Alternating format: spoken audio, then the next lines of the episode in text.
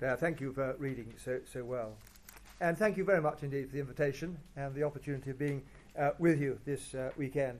Did you hear of the um, elderly couple? The alarm went off. So, quite rightly, the elderly lady got up to make the tea. And as she passed the mirror, she looked in the mirror. She said, Oh dear, I'm so grey. I've got lots of lines. I've got bags under my eyes. I've got several chins.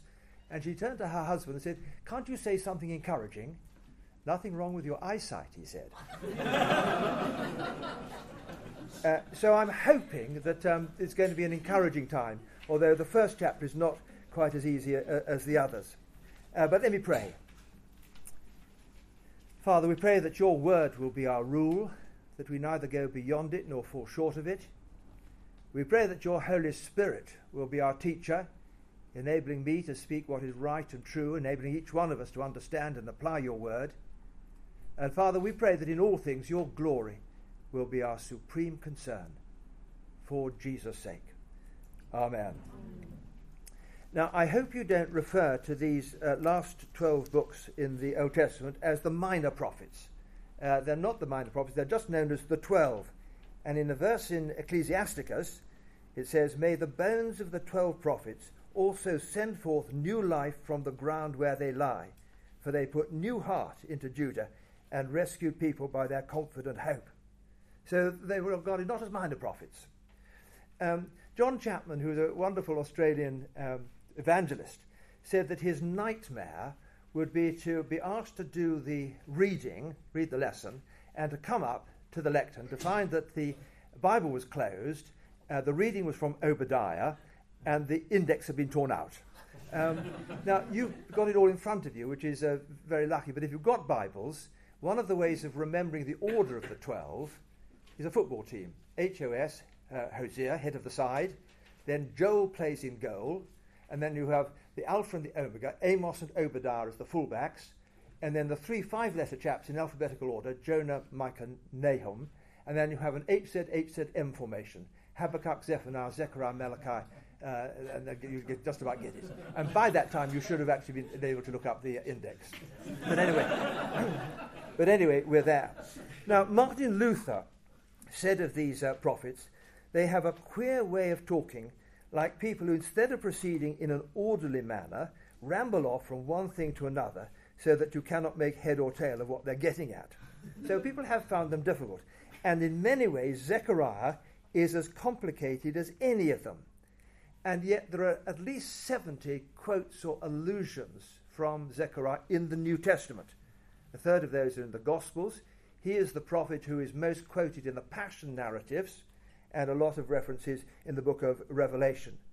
So the New Testament writers were able to relate to much of Zechariah, uh, Zechariah's thought in their day. So we ought to be able to do that. Uh, the background you can read up in uh, 2 Chronicles chapter 36. And I've just got to give you a bit of the background. I uh, hope this isn't too tedious. In 597 BC, uh, the children of Israel, the southern kingdom, Judah, were taken off into exile in Babylon, and it was a miserable existence. By the waters of Babylon, we sat, sat down and wept. Jeremiah, who later went into exile in Egypt, told them that the exile was only going to last 70 years. And Ezekiel told them that one day there would be a return and would there be the rebuilding of uh, the temple. But there they were in Babylon. And in 562, uh, Nebuchadnezzar uh, died. Uh, possibly he was converted. We don't know much about his son, but his grandson Belshazzar had that notorious blasphemous feast. And it, while he was there, there was the famous graffiti. Uh, you weighed in the balances and found wanting. And while he was having the feast, Cyrus, the Mede, had diverted the Euphrates that actually used to run under the walls of Babylon. And then he just marched his army through on dry land under the walls and captured the city in an almost bloodless uh, coup. And Cyrus the Mede was a very enlightened man, and he immediately issued uh, exit visas. So about 50,000 Jews returned to uh, Jerusalem, but not all. So uh, Nehemiah stayed there. Daniel seemed to have stayed there as well. And when they returned, they began to rebuild the temple, which was in ruins, Solomon's massive uh, temple. And then their enthusiasm uh, waned. So, what God did at that point was to send them two prophets. This is when I'm the year 520. And the two prophets were Haggai and Zechariah. And they were preaching partners. And I like to think that in some ways they were an equivalent of um, uh, London in the 50s and 60s, with Martyn Lloyd-Jones at Westminster Chapel and John Stott uh, at All Souls Langham Place. Uh, slightly different, but the same, uh, same message. Haggai was the practical one. He went round with a, a ruler and a spirit level, had his feet on the ground. Uh, Zechariah had his head in the clouds uh, and had these curious visions a woman in a basket flying through the air. So Haggai was rousing the people to get on with the rebuilding of the temple. Zechariah was calling on them to uh, have a spiritual renewal and a revival. And Ezra says that uh, they had a great effect. If you want to jot down the reference, that is uh, Ezra uh, chapter 5, verse 2. And the central message is in verse 3. Therefore say to them, Thus declares the Lord of hosts, Return to me, says the Lord of hosts, and I will return to you, says the Lord of hosts. Incidentally, I'm using the ESV um, and one of the little differences is that you've got the Lord Almighty there, whereas actually it is the Lord of hosts, which is very significant because there they were back in Jerusalem, but they didn't have an army, they were a subject nation. So to be reminded that God was the Lord of hosts was very special for them. So the Lord of hosts uh, is the one who is speaking. And do you notice what he says? He says, Return to me not return to doing good, though that's obviously very desirable and necessary. Not return to religious ceremonies, though they definitely had their place. And not return to orthodoxy, though that's very, very important, but return to me. So Zechariah begins by showing that although the work of the temple has been resumed, that's good, it needs to be accompanied by a total inner commitment to the Lord of hosts. Obedience and faithfulness are to be practiced, not just in one, but in every respect. And the people who began well are being urged to continue, not to presume that the building of the temple uh, was enough, that they had to return to Him, ongoing repentance, and walk with Him. Um, my brother was a curate in um, Islington, and sometimes he'd take parties of the, the youngsters to Madame Tussaud's and it's so exhausting getting them there that he would go down to the Chamber of Horrors. And David can stand fairly still and got a slightly waxy face. So he'd take up a position amongst the, the waxworks. And usually there'd be a little group gathering round him, uh, looking at their catalogue to see whether he was the one who'd murdered his wife or poisoned the children or something like that. And on one occasion, he was standing there, sort of gazing into the middle at a distance, with five or six people looking at him rather sort of suspiciously, when suddenly he moved, he twitched or he sneezed or something like that. Now, do you realize what happened at that moment? what they thought was a character of history became a living person whom they could know. And that is at the heart of it all. Return to me. Um, a very fine Roman Catholic uh, who was Regius Professor of Ecclesiastical History uh, was very surprised when he heard that Christianity was the only religion in the world that is based on a friendship with its founder.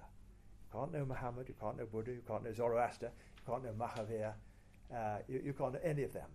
That at the heart of it all is returning to me, coming back to Him. Uh, and what we're given in uh, chapter 1 are three reasons for returning to Him.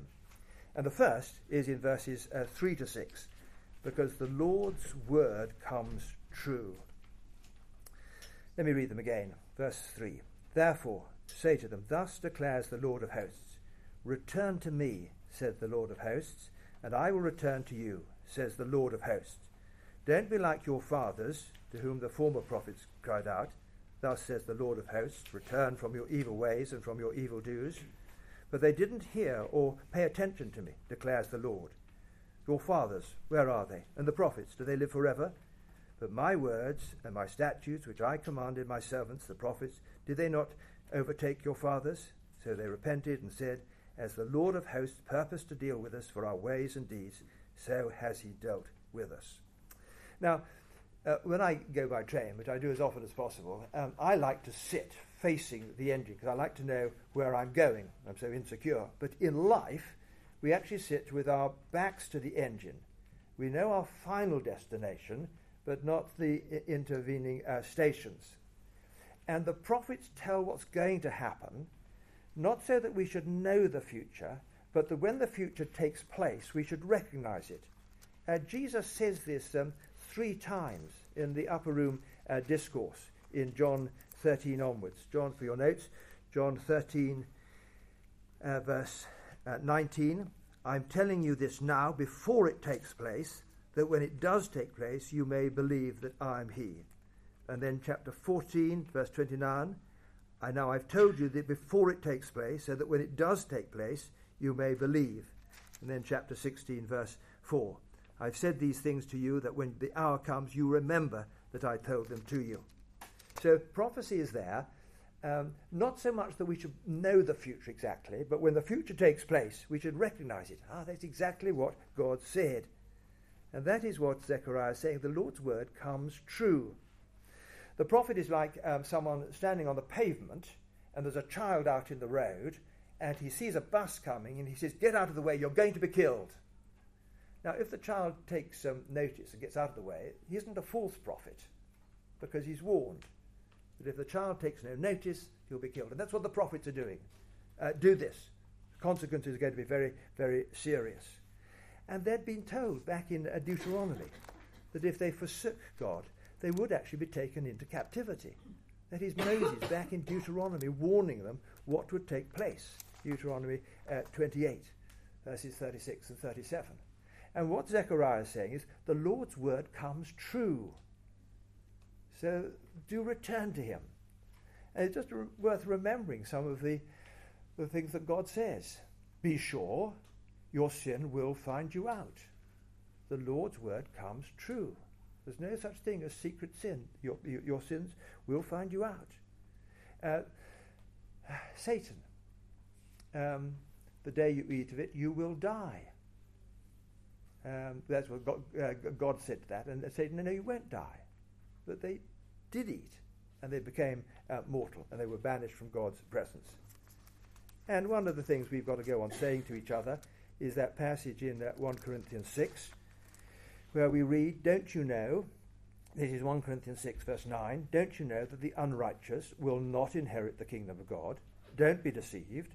Neither the sexually immoral, nor idolaters, nor adulterers, nor men who practice homosexuality, nor thieves, nor the greedy, nor drunkards, nor revilers, nor swindlers, none of them will inherit the kingdom of God. And such were some of you. But you were washed, you were sanctified, you were justified in the name of the Lord Jesus Christ and by the Spirit of God. But don't, don't be deceived. You can't go on doing those things. So the Lord's word comes true, and we need to take those warnings uh, seriously, which they haven't done. Uh, the second reason for returning to Him is that peace can be deceptive. And what we have in verse 7 onwards is the first of eight visions, uh, which are fairly extraordinary in the opening chapters of Zechariah. Uh, the trap with visions is that we try to understand them in a sense too tightly. It's what, what we call apocalyptic. That is, it's a lot of um, imagery. We ought to look for the impression. It's an it's a impressionistic thing rather than a photograph. Or if you like, it's more like Picasso. Um, you remember Picasso with those faces with ears and eyes and noses all over the place. Somebody said to him, um, Picasso, may I have a word in your eye? Because he just weren't quite sure what it was. And uh, there was a lady going around an art gallery who was pontificating about how much she knew. And they went into uh, a room with Picasso's, and there was one of these portraits with noses and eyes and ears all over the place. And she said, Oh, look, that's a Picasso. And the guy said, No, madam, it's a mirror. Uh, apparently, uh, Picasso was uh, burgled, so they asked him to draw a picture of the thief. And the result is they, first of all, arrested General de Gaulle, then the Eiffel Tower, and then the Arc de Triomphe. But uh, anyway, it, it's impressionistic. Um, and actually, uh, uh, other uh, artists, there has been something in the, the, news the last few days about one of Turner's great pictures, which actually put in things that weren't actually there, but part of the picture. And that's what um, uh, uh, apocalyptic and the visions alike. Now, these men on horses uh, that he talks about in this second chunk, verses 7 onwards, They were the faxes and emails and the um, mobiles and the texting of the day. Would that they had remained, really. Um, but uh, they were the way people who communicated. And they came back with the news, verse 11, that all was well. Verse 11 And they answered the angel of the Lord, who was standing among the myrtle trees, and said, We have patrolled the earth, and behold, all the earth remains at rest. But that was only the case outwardly. It was true that King Darius had actually brought about a certain amount of stability and peace, but it was the wrong sort of peace. Verse 15 I am exceedingly angry with the nations that are at ease. For while I was angry but a little, they furthered the disaster. You know that there are three sorts of peace uh, mentioned in the Bible that there's uh, peace with God when we become Christians and the enmity is over. Um, there is the peace of God that can garrison our, our hearts when life is uh, tumultuous and, and, difficult.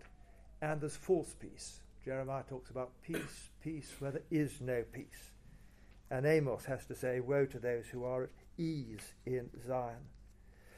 Now, uh, uh I've lived at a very remarkable time in uh, British history. The, the um, uh, I remember rationing and so on but the, the, the, peace that we've enjoyed uh, the last uh, 60, 70 years, uh, the, the uh, comfort, the warmth, and so on, uh, there were some hairy moments. I mean, in, the Cold War, I was at uni at the time, and uh, a friend came round. Um, this was the time of the Bay of Pigs and um, the Cuban Missile crisis. He came round just to say he'd rung up his parents to say goodbye because we thought things were so desperate. But really, we've had a, a, a tremendous time of comfort and peace. And yet, are we not beginning to see now that things are very serious in our country? Um, if um, God spares the United Kingdom, he'll have to apologise to uh, some of these other people that he uh, uh, punished. Uh, things are very bleak. And what is true of our nation, I think, is very true of the Church of England. Uh, so people may be sitting back and say, peace, peace, but actually, the peace is deceptive. Now, I think we're beginning to wake up to that, how serious the situation is in the Church of England and in our nation. So I do hope you'll pray for the nation, for a return to biblical standards. Uh, last this time last week, I was at a conference called the, the New the New Normal, I think it was called, and it's just saying that now transgender uh, people with um, uh, parents of the same sex, this is just becoming normal. You're not allowed to say anything against it. A girl in a private school in Wimbledon came home to her parents. She's eight, and she said, um, Mummy, my closest friend is Alice, and I've been told, therefore, that I am gay.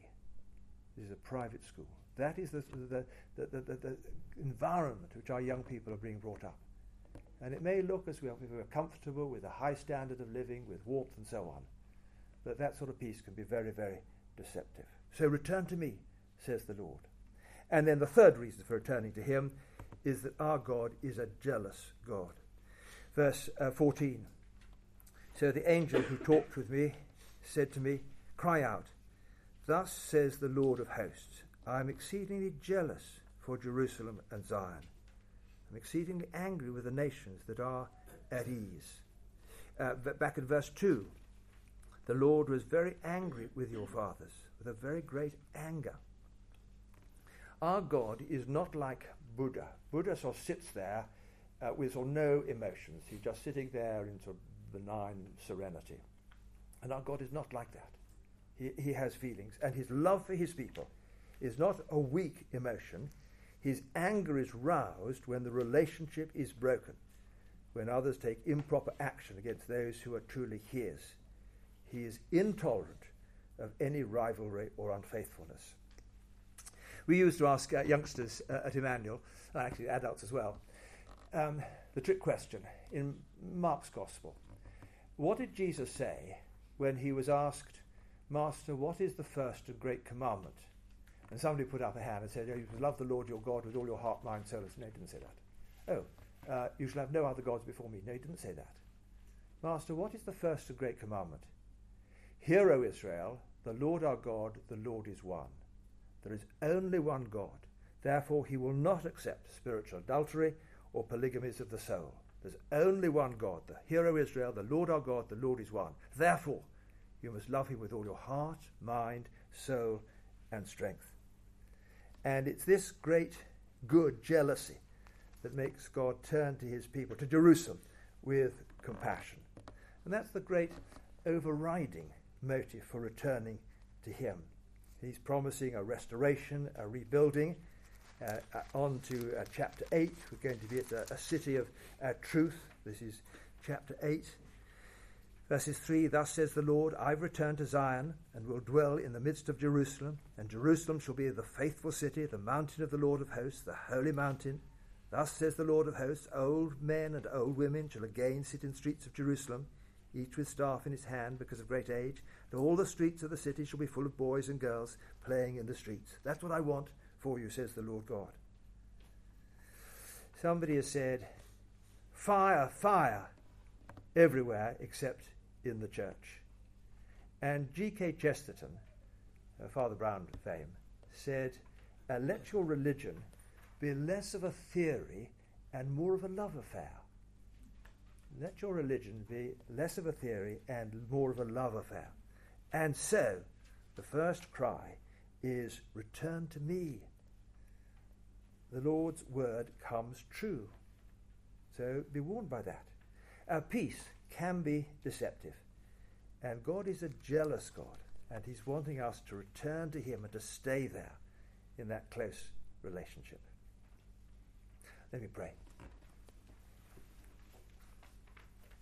Father, thank you very much indeed for your servant Zechariah and for the way you told him what to write and what to preach. And we thank you that your word is timeless and it applies to us. And we'd ask that individually and indeed as a fellowship, we will be those that are constantly returning to you and deepening that personal relationship. We ask this in your royal and precious name. Amen. Amen.